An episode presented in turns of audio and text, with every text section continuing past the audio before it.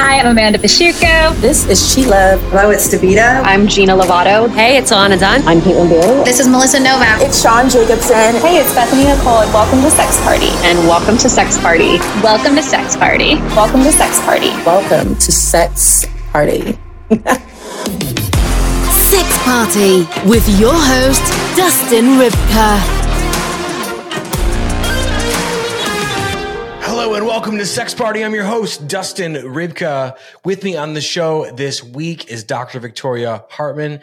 Dr. Victoria Hartmann, you may remember from the Halloween special. She is back. We are going to talk about the darker side of things. This episode is going to function as a true crime episode or a true sex crime episode. Dr. Hartmann is an author. She's a doctor but she has a brilliant mind and a brilliant way of putting into words um, just how much we don't understand about the darker side of sex, the darker side of kink. Um, this is one of the most fascinating episodes of Sex Party that I've ever done. We are going to talk about BTK. We're going to talk about Ted Bundy. We're going to talk about Karen Greenlee. Um, but we're really going to explore this question of, where is the line of uh, uh, rough, dark sexual fantasy and becoming a killer? And can you can you cross it uh, just on a whim? Is there something in the brain that that uh, makes you a killer, or is it a split second decision? And I think what she has to say is so profound that it's going to freak everybody out. So this one is going to be good. Uh, really, really dark, really, really great. So, true crime fanatics, this one's for you. Without further ado, please enjoy my conversation with Dr. Victoria Hartmann. This week's conversation. conversation. Dr. Victoria Hartmann, aka Dr. Death. Uh, welcome back to Sex Party. I've like, you know, dreamed of this moment since Halloween because you told me so many fucking nightmarish things that kept me up since then. And I just, I can't wait. I can't wait. How are you doing? Well, you asked awesome questions. So I've been just as eager to come back on. I'm like, wow, this guy's really curious. We need to do more shit. yeah, no, for sure. We, we should collab it like a ton and just flip people out, I think. Yeah, yeah. yeah. yeah, we definitely make a good team. Um, for the people who maybe skipped Halloween, which we're pissed about, like if you didn't, shame didn't on watch, you. yeah, shame on you. If you didn't watch the Halloween special after you're done listening or watching this, go back and do the, your thing with that. Um, it was amazing. But if if they slept under a rock, if they just got out of rehab, if they whatever, right? Um, can we talk a little bit, or can you talk a little bit about who you are, what you do, and the role that like you know, that sex has played throughout your life, really. Oh boy. Okay. Now you're some of your viewers are gonna faint and shit. So um, we love sure. it. We love it. Yeah, I'm freak. Um so um well, I mean, if you go way, way, way back, I can remember what I think was sort of the the start of all of this was uh you know as a five year old i started realizing i was having weird feelings and i went to my mom and was kind of trying to explain it to her as a five year old would and and she was very chill about it being german and everything you know they have a very great attitude they have a great attitude towards that or at least when i was growing up. Nowadays i'm not so sure but um she just kind of like was just like, oh, that's just you growing up, honey. And like, that was the perfect parenting moment because from then on, no matter how much of a freak I was, it was totally okay. and I got like super interested in just, you know, as I, well, as a kid, I didn't know what I wanted to do professionally. I wanted to be a ballerina and then interior designer and stuff like that. And then, um, but I'd always been a freak and, um, uh, rather promiscuous and bi. Well, actually, I thought I was gay at first. So I didn't actually um, try dick until I was 17. I was with pretty much girls from that, you know, as a as a girl myself, and thought for sure I was gay. And then Dick came along, and I was just like, "Hey, there's something else to play." An ex lover of mine, he said this once. I said, "How did you?" He was gay. He was bi. And I was like, "How did you realize that you were? You know, what, what was your attitude when you were like a teenager and you were bi?" And he was like, "Well, I kind of looked at it as." A Snickers bar and a Mars bar. Why do I have to choose? And I went, I love that analogy. So He's like, can't I have both? And I'm like, right, I know. So, um, but then, you know, and I just, um, I was just a slut and I, uh, couldn't figure out what I wanted to do professionally. I went into property management for a while and that sucked. And I went into, um, well, I think pretty much I did that. And then I started, uh, working at a place that used to be called TM Publishing, and they were an adult um, distributor. Mm-hmm. And I started off as an envelope stuffer back in the day when you'd stuff ads into envelopes and mail them out when you still could. And graduated, I you know moved up the ranks until I ended up being in charge of the distribution department and started going to all the porn conventions and stuff because you know I was doing the purchasing of the materials and all the product that we were sending out to customers and I, you know, I met, uh, or I started sending like cards out to the stars, um, about like getting into the industry. And one person sent me a response, and that was Nina Hartley. She wrote me back and she was like, listen, honey, if you make this decision, just know. Now, I remember, I was in my early 20s, right? Mm-hmm. Um, she's like, this will affect your life forever forever. So choose wisely. I would suggest getting an advanced education because she was like a nurse and stuff. And that really made me think a lot about that choice. And I eventually decided against it. I didn't go into the adult industry as a performer. And uh, I met her like a few times. And the first time I met her was years later, years later. And I told her, thank you for that. And I think I was actually already the director at the museum, and she was like, "Do you feel like people take you more seriously that since you didn't, now that you are who you are?" And I was like, "Yeah, yeah, I do." Um, but in the meantime, I had done uh, like fetish work and um, like kink modeling and stuff like that because I just wanted I just wanted to see what it was like to be in front of the camera, and realize I like being behind the camera a lot better. Mm-hmm. Um, I still, even to this day, I still model from time to time. I just did in October, but um, nothing like nude anymore. My, you know, I'm 54 and don't, it's not my thing anymore. But um, everybody tells me you still should. I'm like, no, thanks, but no. But uh, um, but I do still do lingerie modeling now and again, and and um, um, and I really love doing behind the camera stuff, but I went in this direction, uh, which you know we'll get to, where I started uh, shooting like um, hard R um, horror movies uh, that had really strong sexual themes, and ended up in that industry for 20 years. Wow! Behind the camera as a producer director, doing sort of B movies. Really, that's what they are: B movies, late time, you know, late night Showtime kind of stuff um, and sometimes was ca- contracted out by different um, film houses to do their filming. Uh, I did a few cameos here and there, you know, as the girl that gets chased and falls down several times and then dies. and uh, but mostly I was behind the camera, and you know, I, I kind of, I mean, I don't really consider myself a B movie queen, but others have, and so I started getting contacted by people who, you know, started sharing some of their fantasies and I was fascinated. And it was around the time that I went back to college and was like engrossed in abnormal psychology. And they sort of coalesced together this work that I did, you know, in the horror film business and then, you know, the stuff I was learning in school and abnormal psychology just I it gripped me and never let go. And then I started getting into abnormal sexuality, which is of course a subset of abnormal psychology and and somewhere along the lines i i well part partially because of my own some of my own experiences in my life but but just in general i got really curious about why do people commit sexual crimes? Why?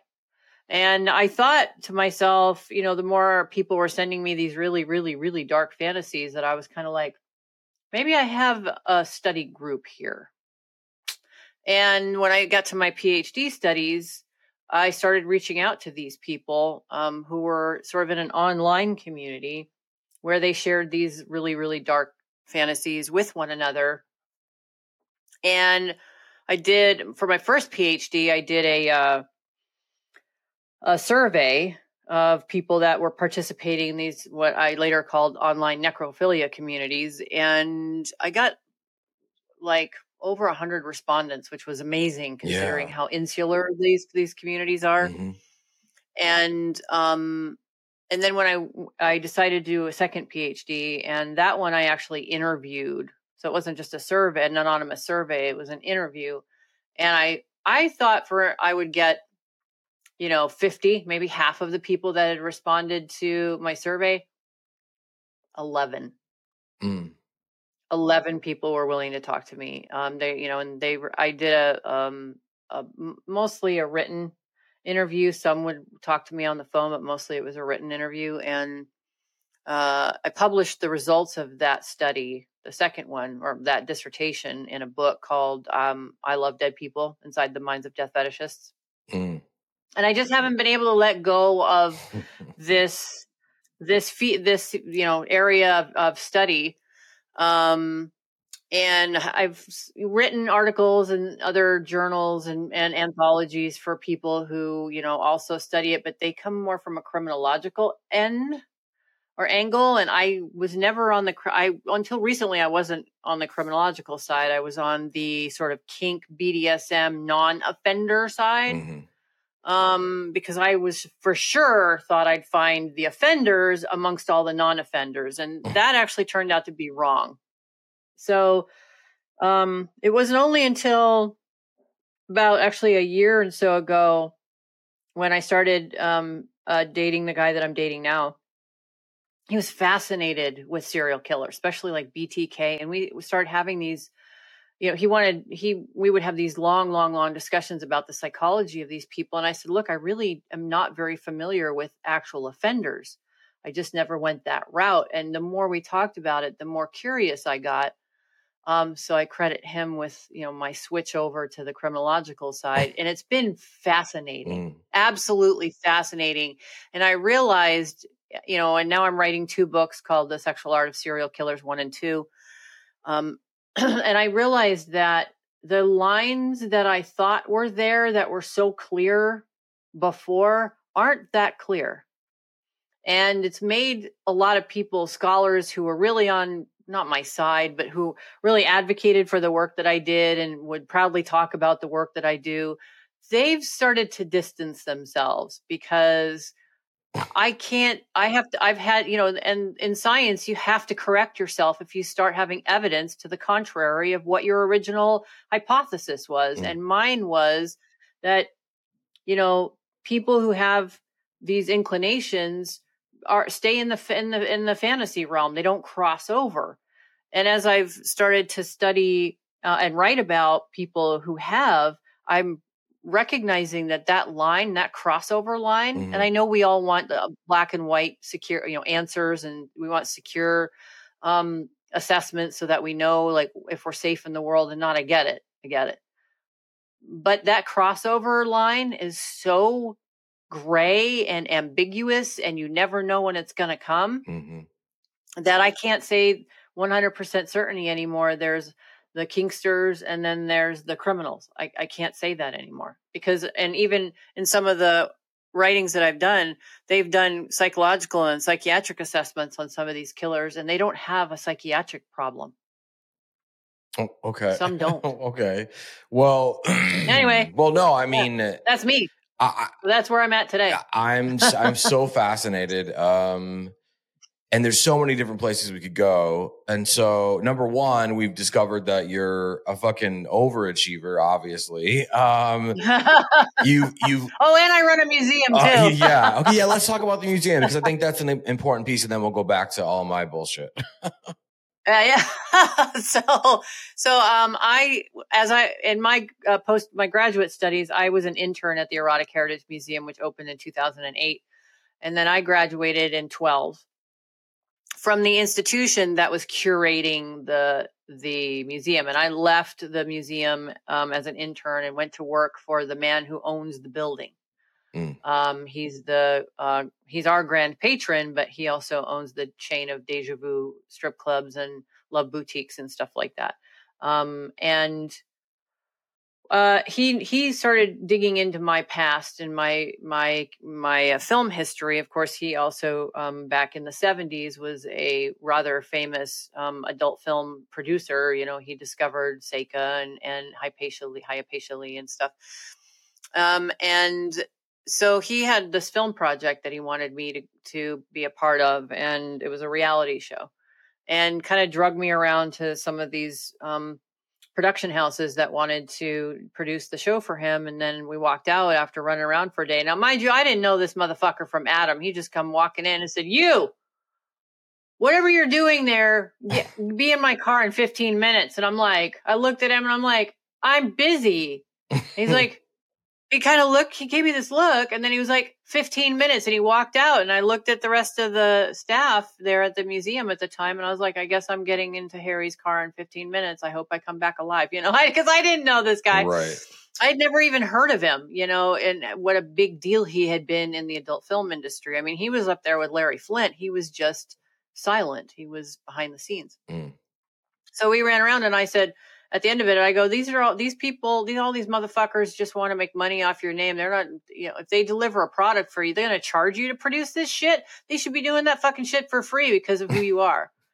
And well, I guess he loved that. So, and you know, ever since, and we started, um, you know, interacting more and more, and then we started, you know, one business together, um, a camming thing, and then later on, when the relationship between the institute's president and him soured Mm. Um, he ended up taking over the museum and appoint. You know, I got a phone call one day from the corporate office, and they were like, "You're the director. Go get keys." And I'm like, "What?" Because I was running this cam thing. I was running several of of his like strip clubs. I had a mail review I was running for him. So like I was juggling all this shit. And they were like, "Yeah, go get your keys." And I'm like, "Well, okay." So I called everybody else and was like, "I can't do any of this anymore. The museum's going to take my full time thing. It's going to be a full time thing." So I've been the director there for 10 years now. And, um, and originally the museum's, um, focus was the sexual revolution, the, the American sexual revolution of the 70s. Mm-hmm. And when Harry and I were started trying to figure out what we wanted the museum to be, I said, well, I, if, if it's going to be a museum, I don't want it to just focus on one period of time. It should be a, a science and art museum that encompasses all of sexuality, all of time, every culture throughout history. And he was like, run with that. And that's kind of where what we've tried to do. And it's it, because of that, it continues to evolve all the time. Mm-hmm. You know, mm-hmm. actually, the museum now is full. We are full. So we have to rotate exhibits in and out because we just have so much stuff and are still accumulating more stuff for different exhibits depending on a particular culture or period of time. So that's uh, that's uh, we're called the Erotic Heritage Museum, and we're here in Vegas, and we've been around since 08. Man, and I'm the director. Well, I I'm planning to be in Las Vegas for the AVN convention uh, in January. Yeah, we have I'm a like, booth there. Yeah. Well, I mean, maybe it's like a not a great time to come to the museum, or you're going to be really busy or whatever. But if, uh, yeah, it's one of my busiest times. I'll yeah. be running back and forth. But okay. you can either find me at the museum or at the at the convention because yeah. we have a booth. So. Yeah, no, I will yeah. definitely find you other. But like at some point, even if that's not the opportune uh, time for me to visit the museum, I like I'm so and I've been really excited about the museum. I've I've like heard about it, talked about it. Obviously, now I know you. Um, this is your second appearance on the show, and it's just like it sounds absolutely fucking incredible because of everything you said. That it just doesn't. It's not just like hey, women burn their bras and whatever. Although that's important, you're like sure. doing all the cultures, all the darkness, all the light, all the whatever. I just love that idea that there's a place um, that encompasses as much as it doesn't, and it has someone as smart as you running it. um, because I think, you know, museums are amazing but they, it always comes down to like some politics of like who the fuck is picking the fucking yeah. and the biases and all that shit. So who is paying for it? And that's the one thing we're lucky about is that we are a for-profit museum, so mm. we are not beholden to any government um, as to what we can include into the museum. Yeah, right. Yeah. Of course, that makes the funding a lot more difficult. So we have to do like any other business, advertising and so forth, mm-hmm. to make mm-hmm. sure we get people through the door. But at, when people people know when they come through the door, your viewers or whatever, just know that your ticket pays for the museum to do what it does. We don't get any government funding. We we don't get any perks. We don't I mean even Mr. Mohney, he hasn't contributed anything in years because he hasn't had to. Yeah. Because we were especially I was adamant that the museum would be self-supporting. Yeah. Yeah, So, absolutely. you know, we're we're NPR. yeah, well, we're we will definitely make sure that uh, we include a link to the museum um, in all and everything on on this episode. I I want to. we depend on you for our museum to continue. Well, we could do like a fun, like fucking, you know, uh, telethon thing or something in, in the, Yeah. the summer or something. Um, I would be to- totally down for that cause. Um, yeah, because I, I love that stuff. And I think it's really, really important. And the more that I educate myself on sex through this podcast, the more my mind it continues to expand. And, and I love that there's a place you can go and be shocked and learn Yeah. and be and walk out like totally different, right? I think that's like, you know, to me, that's Black Sabbath. It's like, holy shit, they said that. Oh my god! And then your mind slowly Yeah. starts starts to like expand, right? And so, We're the punk rock museum of sex. yeah see this i mean okay yeah i'm i'm in they're in um Yeah. I, I love it i can't wait to to come visit um and possibly like do do something there i don't know yeah, Um, absolutely. we'll see what happens stay tuned um back going back to what you said because this is what really i mean a lot of stuff grabbed me to be honest but um what really grabbed me is is this thing about the line right between uh dark sexual fantasy or rough sexual fantasy and like crossing the line into like sexual like violence crime murder Yep. necrophilia whatever right and you Yeah, said that yeah. in your studies and you have two phds correct?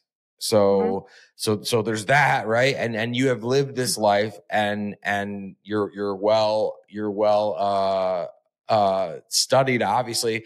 And you're telling me that you can't definitively say that there's a line that there is this gray matter area right? And you're not sure Good choice of words, actually. Good choice of words. well i'm trying to frame us up Gray for, matter. for a Yeah. for an episode title here so um, you know, I'm always thinking, and I'm wearing a gray, uh, a gray sweatshirt. But um, it, the, the symbols, the symbols are everywhere. Nothing is a coincidence. Um, but so, so that's fascinating because does that mean what you're saying is someone could be acting out fantasies with a partner or on, in in online chat rooms, and then one day, uh, they go over the top and it's not because they're crazy or they've snapped. Is that what that means?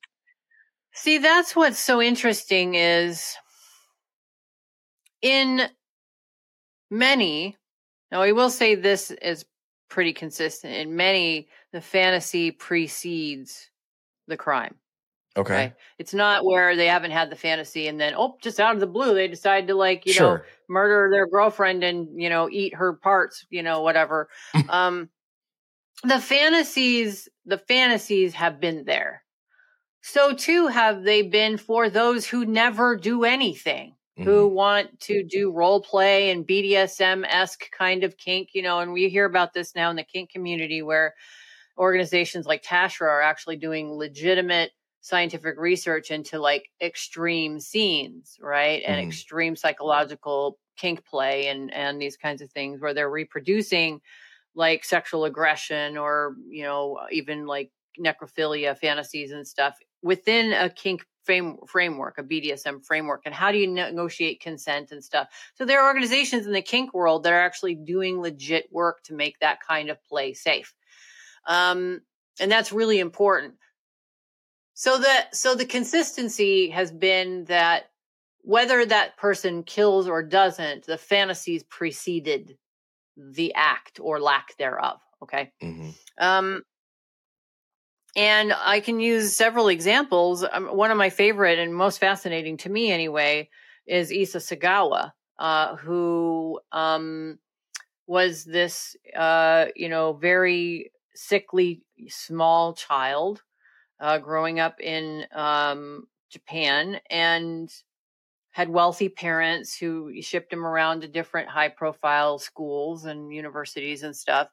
Um, but if you you can see so far back what like he was a cannibal necrophile, like straight up, and had these fantasies for a long time.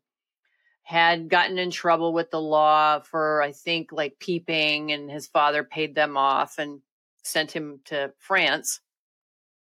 And uh, he had he I don't know that he had kind of a type of woman that he was into, but um, he'd been largely, as you can imagine, unsuccessful. He was this sort of, you know, homely kind of small guy, and and uh, he befriended a gal, and she came over to his apartment in France while they were at university to study something, and you know, he, the fantasy he had this opportunity, and as she was sitting with her back to him, he shot her in the head with a shotgun just like it was a split second decision for him. It was like the opportunity was there right then in that moment and he took it and then spent the next 24 hours slowly cutting parts of her off, you know, cutting parts of her up and eating it. Um, and you know, I'll be careful what I say, but like in particular, he focused on her um, genital and, and chest regions, right?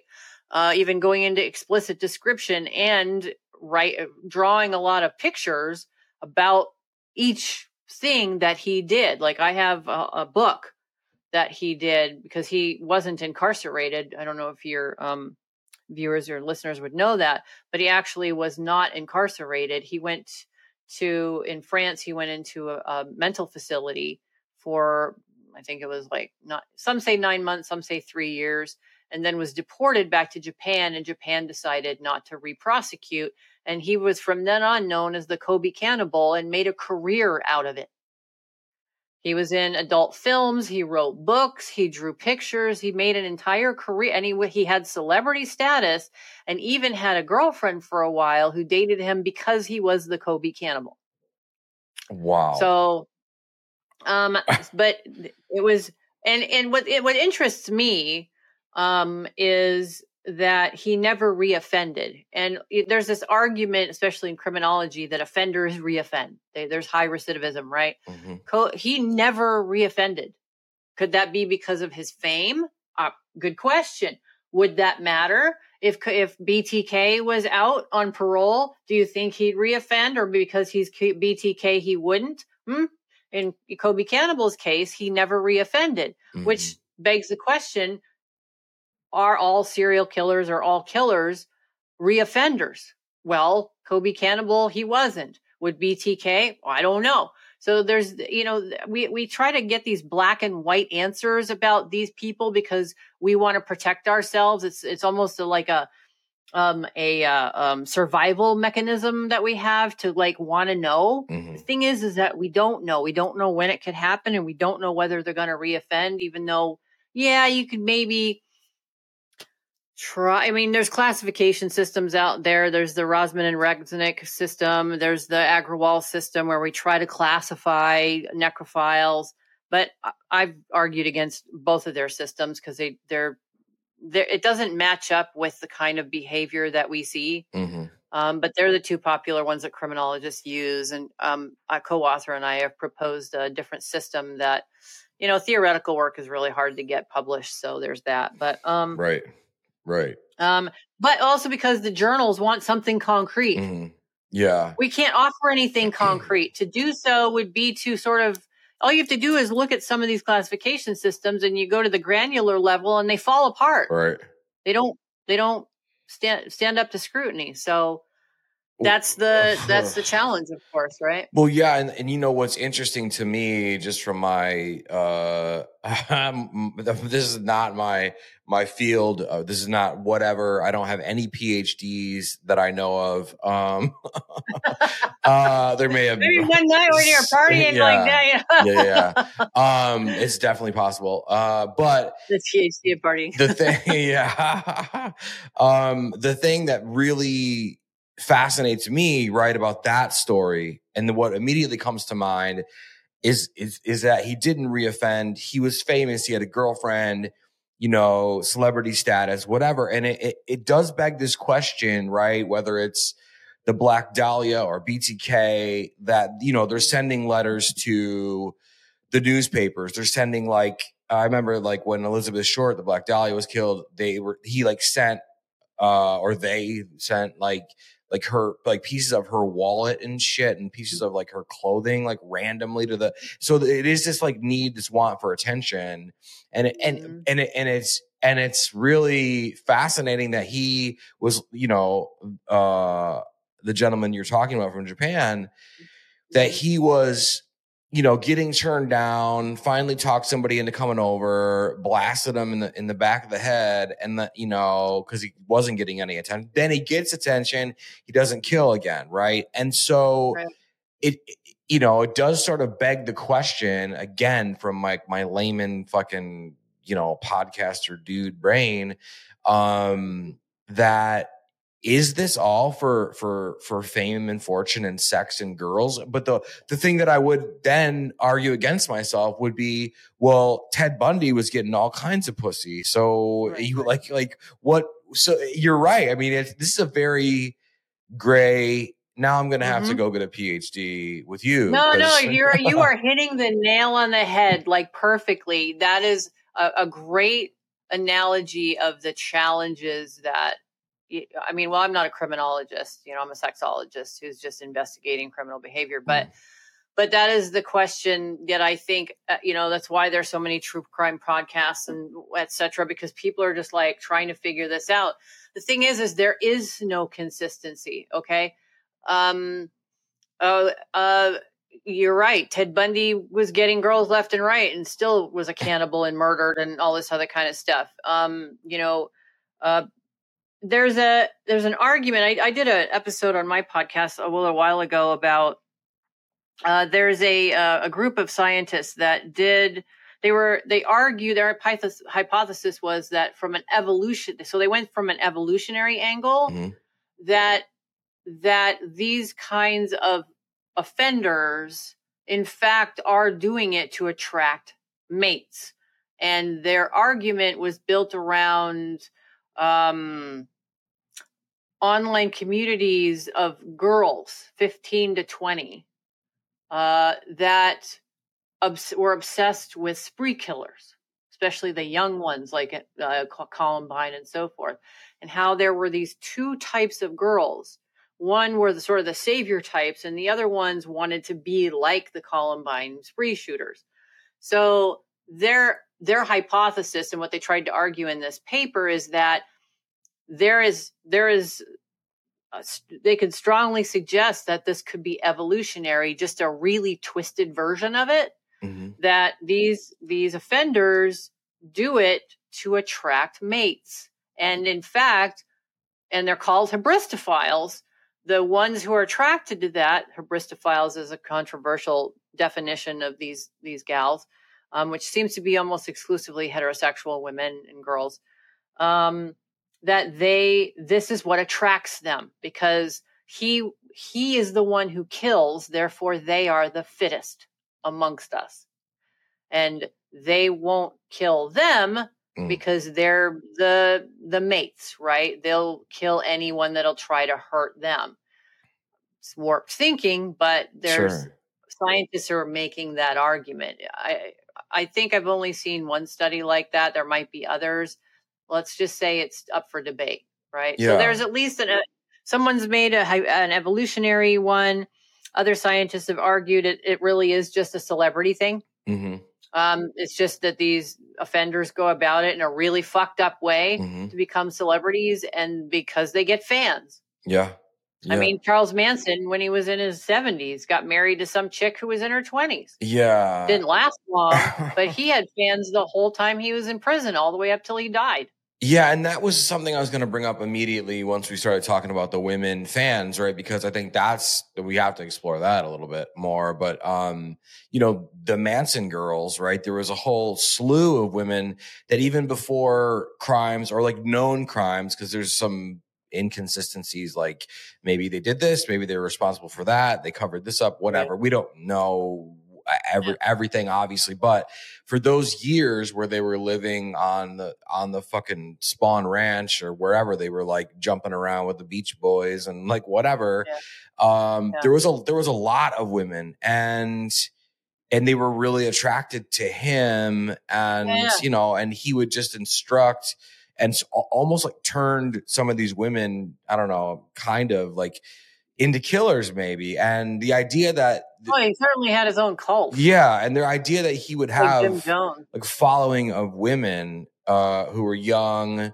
and by all accounts like well off and good looking and obviously like, just you know estranged from their parents and whatever but they would follow him around in a group like that i think that speaks to everything you just said that's insane i mean obviously but maybe it's not insane maybe it's maybe we're in the gray still right like so i mean Right. what what do you and I, and and and if there's eh, nothing definitive obviously but like what do you think it is truly that would make a woman d- date Ted Bundy after he, you know, was in jail or what? I mean, what in your gut, like, do you think, do you just think it's just different for, for everyone or like, what is your research and combined with your intuition tell you? That's a really good question. Um, I would probably, I mean, being that I'm sort of new to this part of the field, I Mhm. would generally defer to someone like Katherine Ramsland, who's studied this for 30 years and actually wrote the book on BTK. However, um, she's a criminologist. I'm a sexologist. And so I have that lens that I'm looking at these things through. Um, anything can be sexually appealing. Anything. Okay.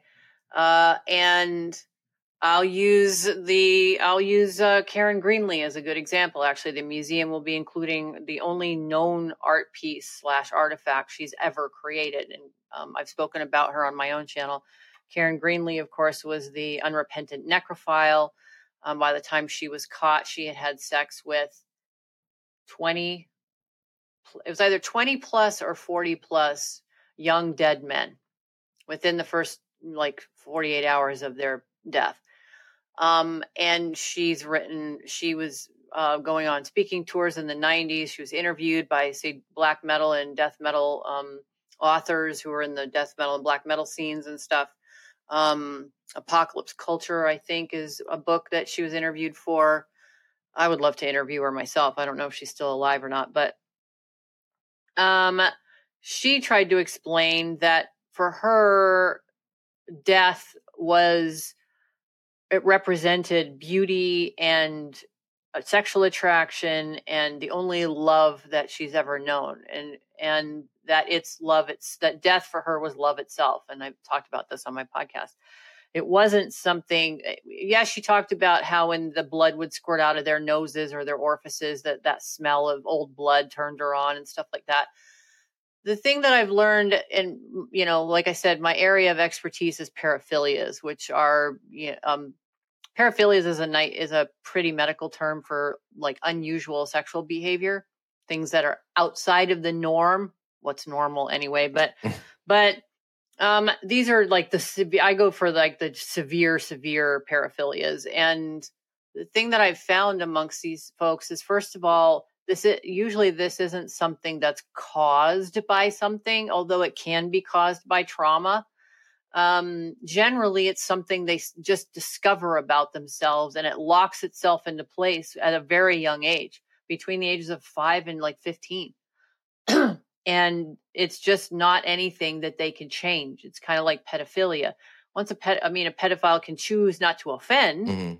if they can get control of their urges um, but they're always going to be a pedophile right? Mm. um, and and it causes for those folks a lot of torment um, maybe not all but you know for some who are trying to be um, who don't want to hurt people they just have this this drive. For necrophiles it's the same thing. For anyone that has you know uh, an, uh, there's a kink out there that are a sexual fetish that's you know someone cut, cutting off their limbs. Mm. um, they like want try to find doctors to cut their limbs off. Problem is once it's cut off how do you express the kink right? Mhm. um, so there are all kinds of unusual um, paraphilias out there. And if they're strong enough and there are other like psychological factors there, people will cross over. And what's my gut instinct? Um, part of this is innate and part of it is opportunity. Okay. So and there comes a point where, and I would argue that in some, not all, but say in someone like Richard Ramirez, well, Richard Ramirez is more of a berserker. He just kind of went, yeah, and then was done, yeah. right? yeah. BTK went on for and then hid for 20 years. He'd stop and start and then stop. Um, and also, I was mentioning this too. Um, uh, you know, the the guy I'm dating, and we talked about this. He raised a really good point. Because I was like, well, isn't there sort of a consistent, you know, profile for these folks, and don't they always offend? And he was like, some, but what about the ones that never get caught? Yeah. I'm going, wait, what? Goes, what about the ones who do do this? They do murder and then stop and they're never found. I'm like, Yeah. Right? Yeah. so uh, there, I, there are, there is no, I, I do think it's a, it's innate ver, as well as opportunity, uh, whether it's created opportunity or just opportunity that presents itself. hmm And, um, I think that in some cases they don't even know that it's going to happen. It's just is it like with Kobe, the Kobe cannibal. Just there was the opportunity, he did it. Yeah. So yeah. Yeah. Yeah. there are there is no there's no consistency as much as other scholars. And I was on a podcast over the summer where the podcaster would you know counter me and oh no no there's this consistency and we can look for this in psychology and we can look for that psychology and I go can we maybe statistically Mhm. but I wouldn't uh, like place my bets on being able to use those tools all the time. Mhm. Well, there are outliers, you know, the podcaster had to admit. I'm like, okay. What about so the outliers? no- yeah. yeah, what about the outliers? And what about the outliers that we haven't caught? Yeah. Yeah. Right. And I Just like anything else, it, there's a spectrum. Yeah, for sure. I mean, and that's that is fascinating because uh, you know there's there's a sexual spectrum that deals Yeah. with like uh uh whom you're attracted to. Yeah, and danger is sexy to some people. Yeah, yeah. Well, the term danger horror is real and and, Exactly. and, and whatever. But um also like I think there's a kink spectrum and Mhm. you know, I do it, it, it to me I mean, some people jump out of planes and it turns them on, and other people Yeah. chase serial killers because it turns them on. Yeah, and also too like and they did a movie on it I think back in the 90s, but it's like there's people who get turned on by like watching car crashes and like masturbating Mhm. to to that shit. Mhm. Um Mhm. and and I think all of this is is is causing some kind of chemical reaction in the brain and Well, not only that, but fear and Mhm, lust are mhm. in the same parts of the brain. Yes. Yeah. And, and, you know, I, I delved into this, that particular thing where the part of the brain that, that trauma is coming from is the, is the same place that an, basically that, that an orgasm or, or the feeling of wanting Yeah. an orgasm comes from. And that to me is like so fascinating. I could do a hundred more episodes on that one alone. But like you, you mentioned like school shooters and shit. Here we are again. These are people who have been ignored. They haven't had any attention. Usually it's from like women are fucking, you know, turning them down. The people are Yeah. Hitting them with fucking spitball. Do they still do that? Like spitballs and stuff? I don't even know. Whatever. I grew up in the age of dodgeball, so we were pretty violent in the A. we were our Right. Gen Xers, man. We took our hits. yeah, for sure, for sure.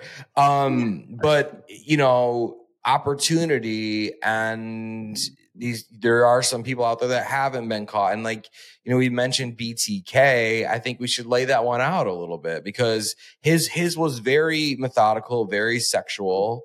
Um, for some reason, when I think of him, I always like kind of like parallel him with the Zodiac because the Zodiac was mainly targeting people like banging in cars and parks and whatever, but like Right. there's a sexual component to there. So, Mm. it, I mean, if you could lay out what BTK's thing was and the fact that he did hide for so long and he was just out there in the ether somewhere and people had no, I mean, I think some people were like, who the fuck's doing this? But, but like, you know, there, there, it was so methodical and it was so obviously sexual that I think people don't want to talk about it. I think to this day, right? We say BTK, and and I'll let you take it fr- from there.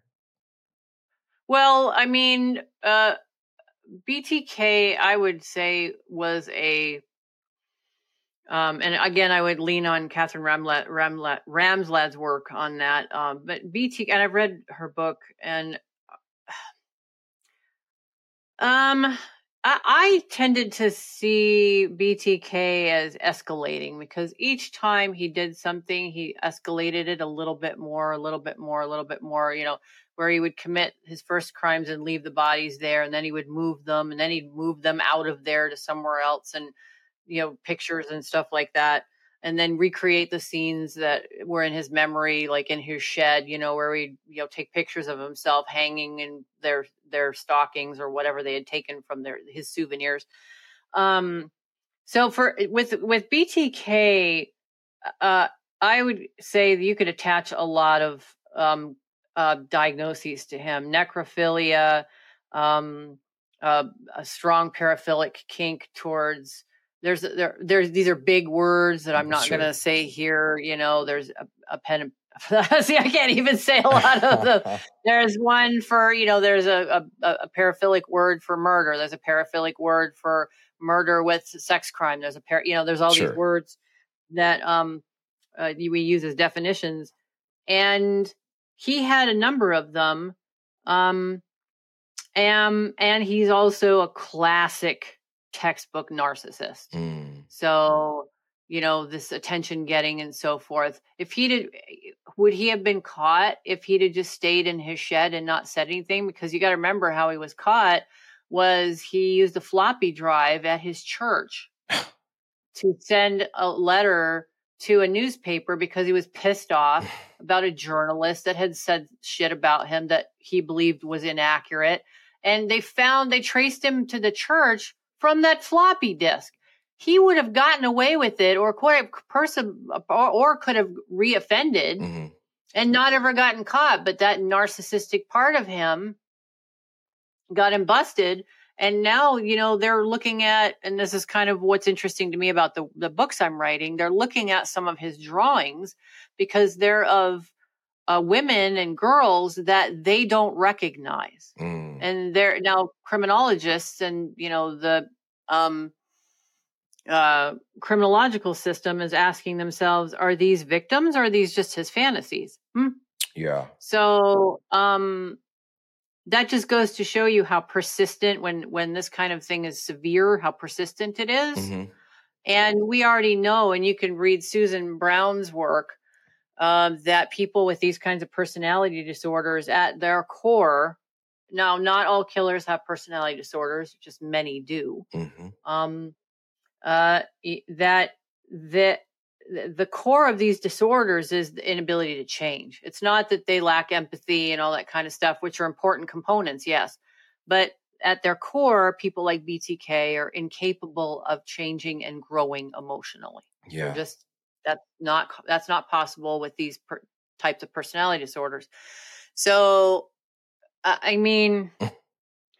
that's the see that's where you know I come back to when I'm writing as I'm writing these books is I wish I had the answers, but sure. there aren't any. Well, I, there just aren't. Yeah. You know, so there's a number of things. You've got evolution that might be part of it. Mm-hmm. You've got paraphilias that might be part of it. There might be trauma there, environmental factors, or the relationship with their parents, for instance, especially their mother if it's a boy. Um, I know that's kind of Freudian, but it still applies a little bit um, to opportunity.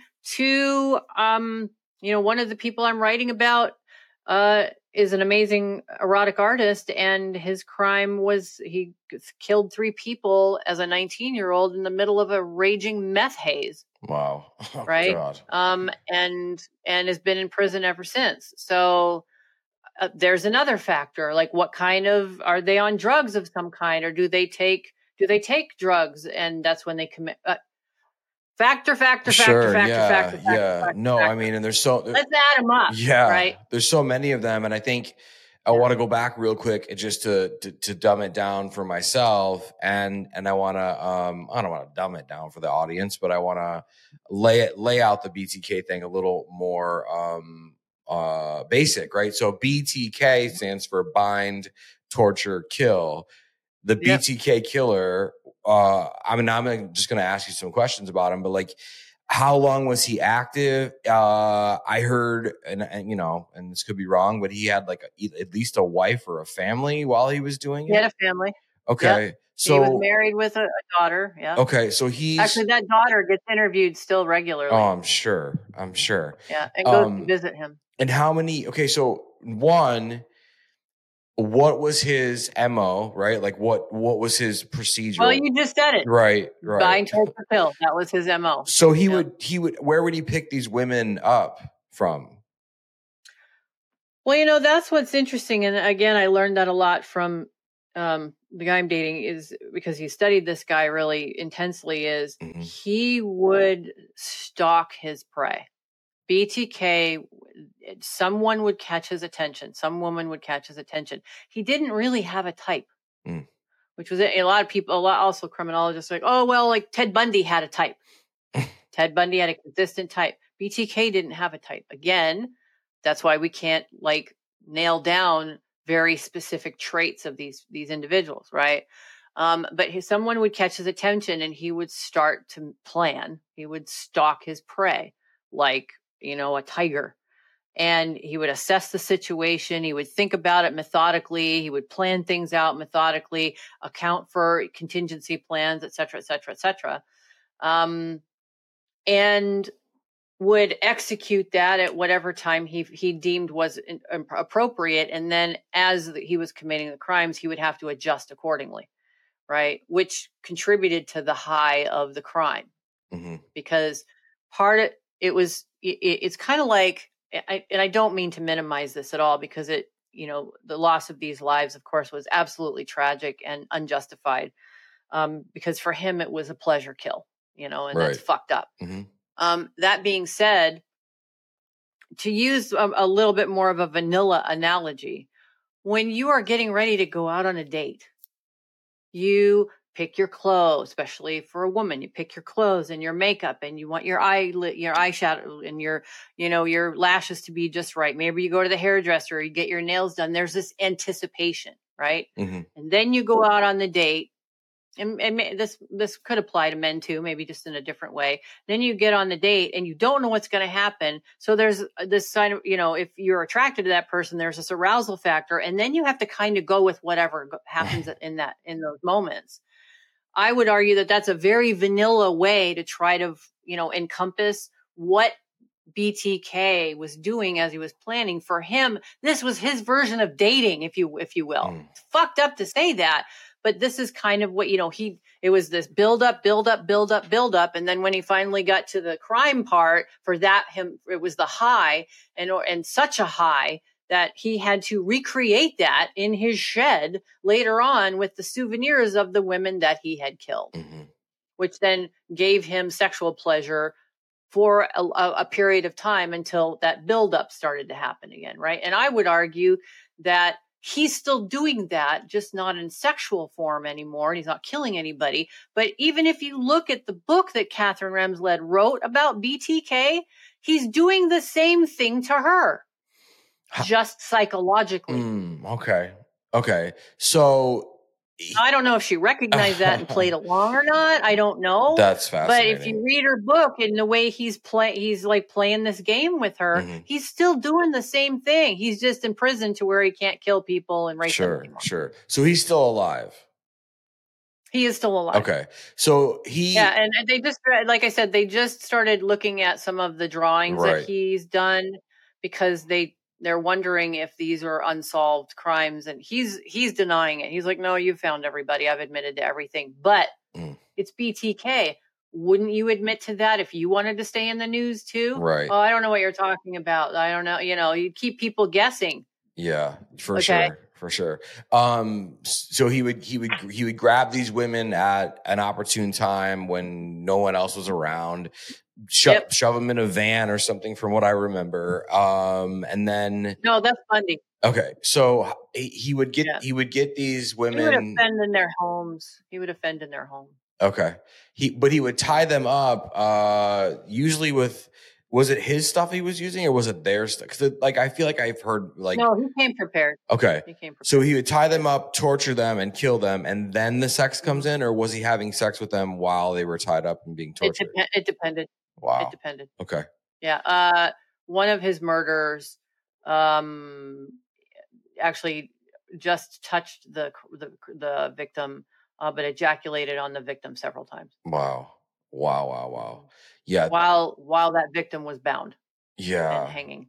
What the fuck? That's insane. Um and again, this man had a family at home, which who I mean, you know, And they didn't know. yeah, then um and then so and how many years was he active? Uh, you know, I don't know exactly Sure.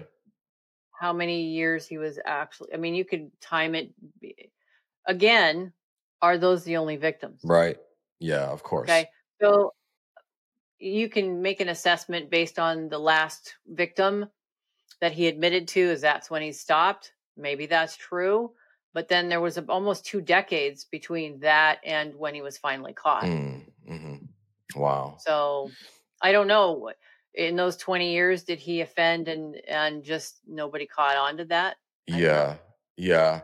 Um I want to in this last section of this episode I want to talk about the books you're you're writing because I think um and I know they're not ready so no I won't push too hard but I I, I want to like you to talk about um you know what they are and and why you're writing them because I, I I think that again like as everything with you it's incredibly fascinating and it presents a ton more questions and more fascination. So um tell us about the about the books you're writing So I'm writing two books uh, called The Sexual Art of Serial Killers 1 and 2.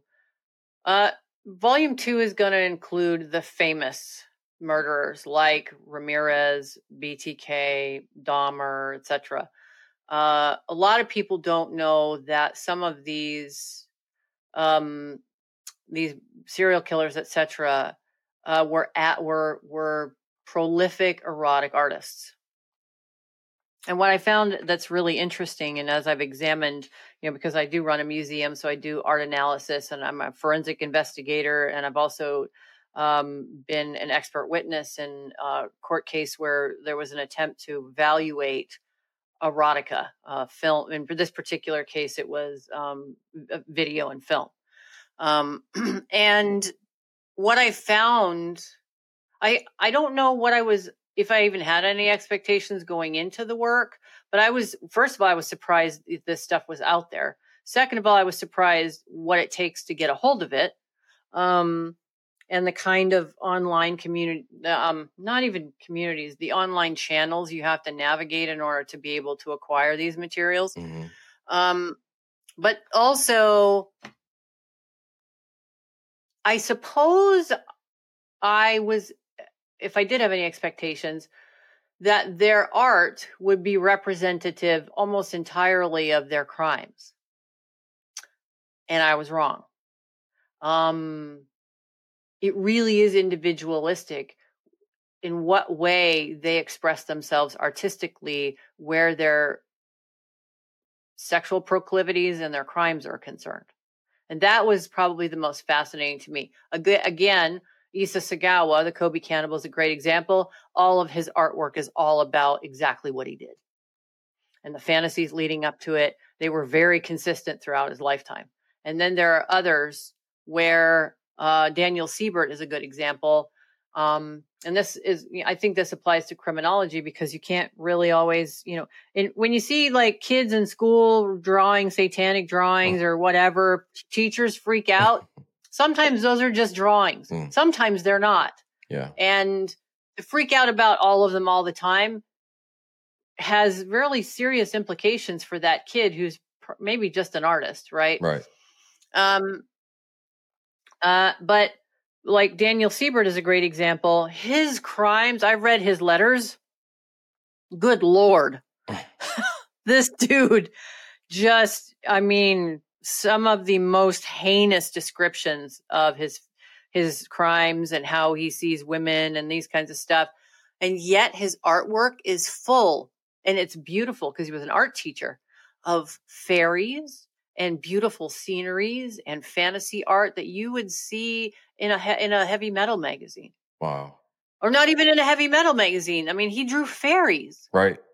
Yeah. like cute little fairies and stuff like that. And I'm just like the discrepancy between his art and his crimes are so far apart and vast that you would never guess in a million years that he was capable of what he actually did uh, from his artwork. And that to me is what's been so fascinating as I've been on this journey, right? The ones who are drawing their artwork, especially their sexual art, um, around their crimes are kind of easy, really. It's the ones that they don't match up that, you know, I start digging more into their psychology, like where are these coming from and stuff. So, and to my knowledge, that's not something anyone's done because it's scary territory. I'm just accustomed to navigating scary territory. I'm not talking psychological territory. I'm talking like in order to access these materials, there are channels I've had to go through that for most people, they would be wary and afraid to go through those channels. And I'm just not. And so far, um, other than the anonymity that's been requested of me from you know some of the folks that I've acquired these materials from for the book. Sure. Um, um, you know, it's been an incredible learning experience, and they've like they've wanted to assist me in you know doing this work and making these things available, and uh, so it's been a fascinating journey too. And I've got uh, all of a sudden I've got all kinds of people like when are they getting published? When are, these are going to be like pivotal books. And I'm like, really? I published a book already on these folks, and you know, I just never. I- It's just something I'm interested in. But for other people, they're just like clamoring to get there. I did a lecture at uh, um, uh, last year um, when I started talking about this, and I had brought some of the artwork with me, and they were all just chomping at the bit to see the artwork. And then it was after the lecture, I got like bombarded with questions, you know, and the lecture not only sold out, but they had to almost triple the seats. uh, right. And like standing room and this kind of shit. So it's obviously something of interest for people. And it's been interesting work for me too. I don't know. It's just, I, I think I'm just uh, like everyone else. I'm on a quest to understand. Yeah. But one thing I can say is that there, I can't find any, very little consistency amongst these people who commit these crimes. They're all very unique. Yeah, and that's I think again here we are, you know, in the in the gray, uh, with the gray matter, Yeah. and, and and I think gray matter. that's the the most fascinating part. I think for everyone. I mean, would you be satisfied if you found an answer? I feel like you would you would go you have to like find something else to chase down. You're like the the, the detective, right? And I think I wonder if I'm ever going to retire. ah, yeah. Um, no, never.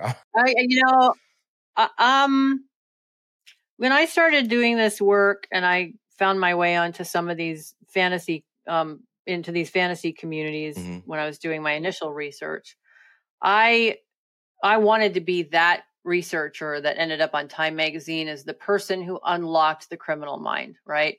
And, and was able to provide uh, a 100% accurate uh, diagnostic tool to where we could see these people come in and, and do what we what we can Mhm. to save people and to prevent violent crime and from people getting hurt.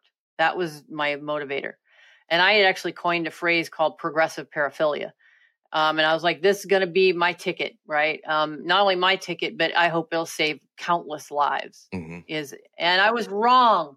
And that's the thing about science is you usually are wrong. That's why science is so fascinating is because it's a mystery and every time you uncover just something else, you also add several questions to the problem. Yeah. By by figuring out one thing, you end up having 10 more questions, right?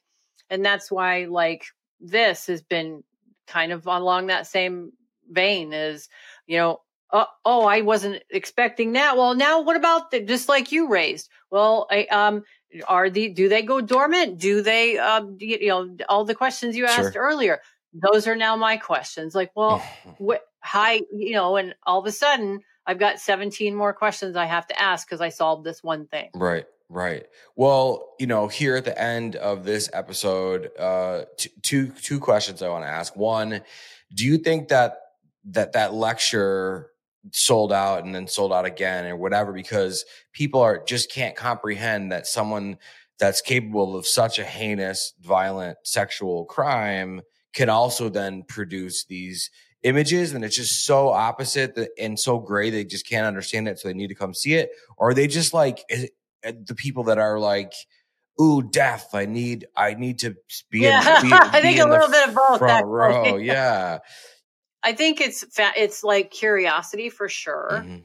Um, but also I think eh, eh, you know most of us are not going to be end, end up being murderers. right You could ask the question: Are we capable of it? That's not for this podcast Sure. right now. for sure But most of us are not going to kill somebody. So there's fascination around how can someone cross that line? Absolutely. Mm.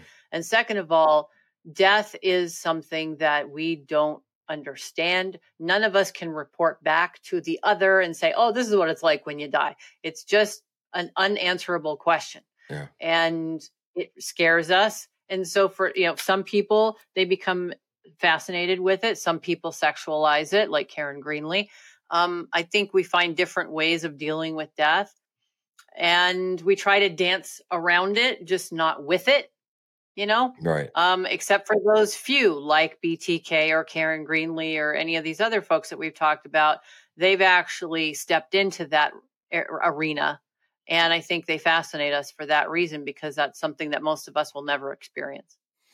yeah no i mean beautiful Morbid curiosity. Yeah, no, beautiful, beautiful answer. Um, and so it, it sets us up perfectly for, for my final question, and that and and that is the sixty four thousand dollar question, and that is, you know, I've had people on the show who are into knife play, right? I've had people on the show who like to be tied up and chased around the house. I mean, you know, even my girlfriend and I like had some fun with a fucking scream costume and and whatever around Halloween, right?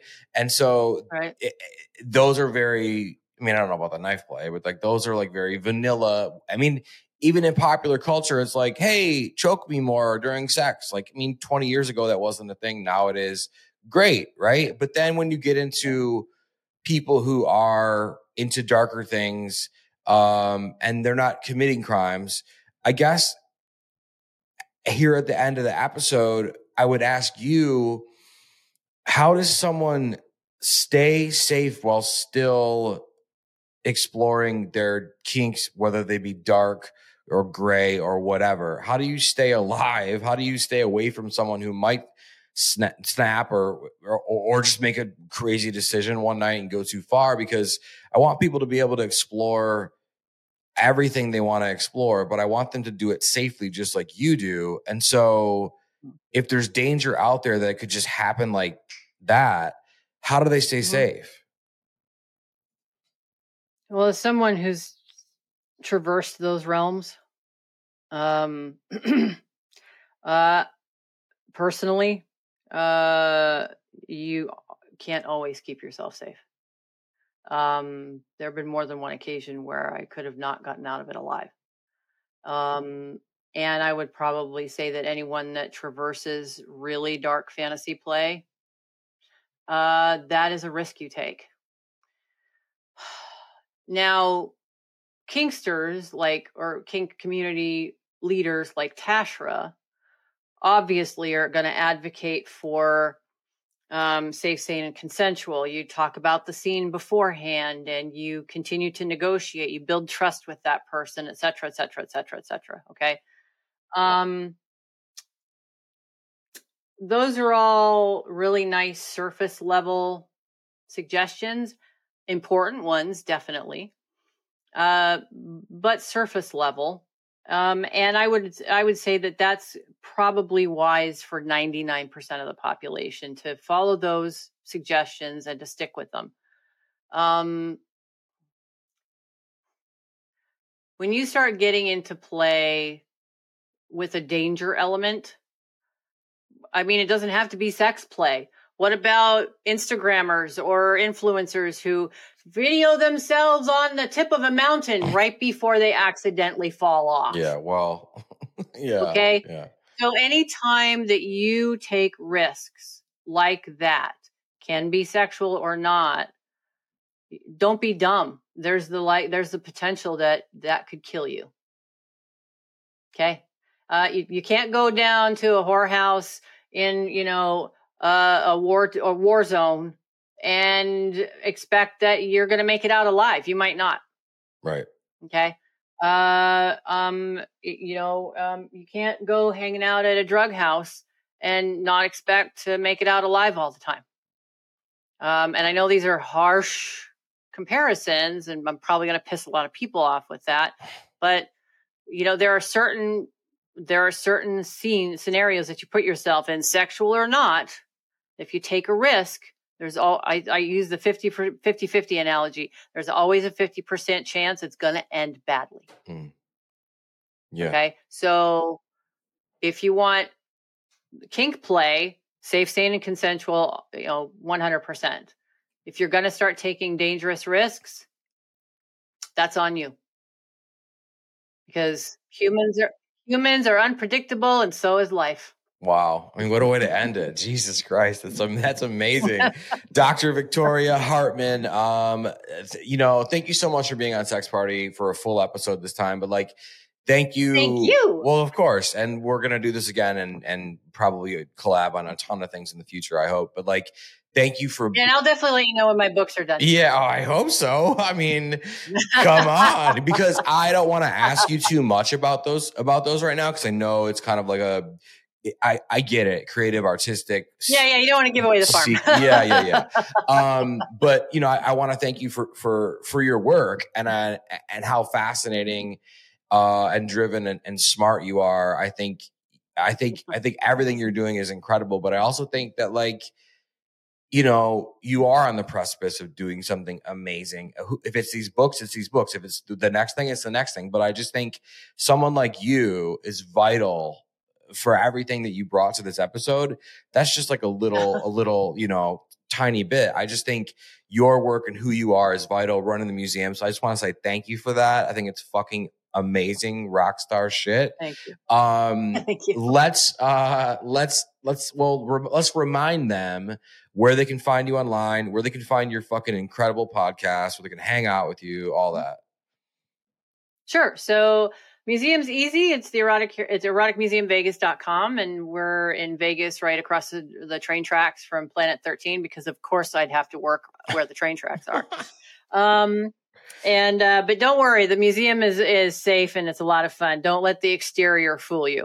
Um, take a little bit of a risk and come inside. uh, and then I'm I have a, a, podcast called Sex Nerd Podcast, um, and that's you know you can easily just search on YouTube Sex Nerd Podcast or my name Victoria Hartmann, and, and you'll find me there. Um, and uh, and you'll know that it's me because I have a little trademark sign on my um, podcast name. And then on uh, Instagram, I post a lot, and that's uh, Sex Nerd Pod. And that account is more like I post really disturbing memes and some of my modeling stuff that I do. Um, and then, you know, announcements for um, uh, any work that I'm doing. Like, for instance, right now I'm working on um, music video creation. I've been doing some music video production um, just as an aside. Um, and that's been a lot of fun. And of course, even those movies are, you know, those videos are dark.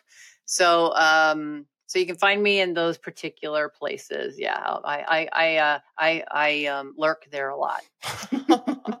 well, I, I, I'm so happy you lurked with me uh, in this episode, and I, I cannot. Thanks for lurking. yeah. Oh, we will lurk anytime you want, and I, uh, I cannot wait to have you back. I know they're like frothing at the fucking frothing, foaming at the mouth, like for the next installment. So go check out everything she's doing. But thank you so much for being here with me. Thank you.